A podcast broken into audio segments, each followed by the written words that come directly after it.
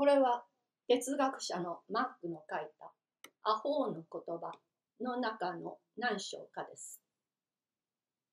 アホーはいつも彼以外のものをアホーであると信じている。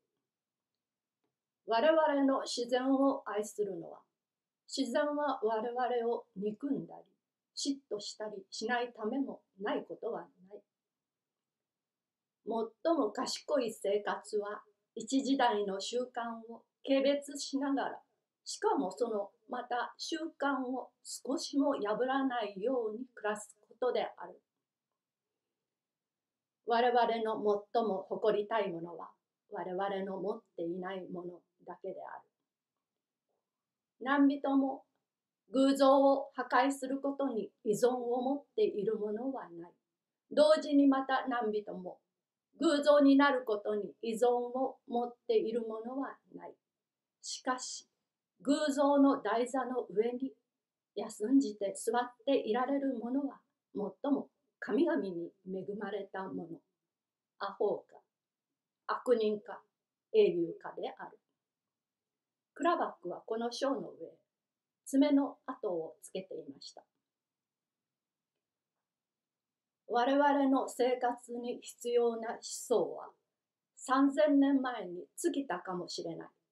我々はただ古い薪に新しい炎を加えるだけであろう。我々の特色は我々自身の意識を超越するのを常としている。幸福は苦痛を伴い、平和は検体を伴うとすれば、自己を弁護することは他人を弁護することよりも困難である。疑う者は弁護士を見よ。強固、愛欲、疑惑、あらゆる罪は三千年来この三者から発している。同時にまたおそらくはあらゆる徳も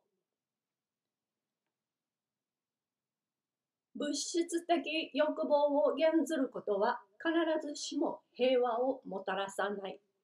我々は平和を得るためには精神的欲望も減じなければならぬ。クラバックはこの章の上に爪の跡を残していました。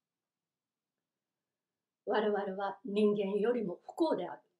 人間はカッパほど進化していない。僕はこの章を読んだ時思わず笑ってしまいました。なすことはなし得ることであり、なし得ることはなすことである。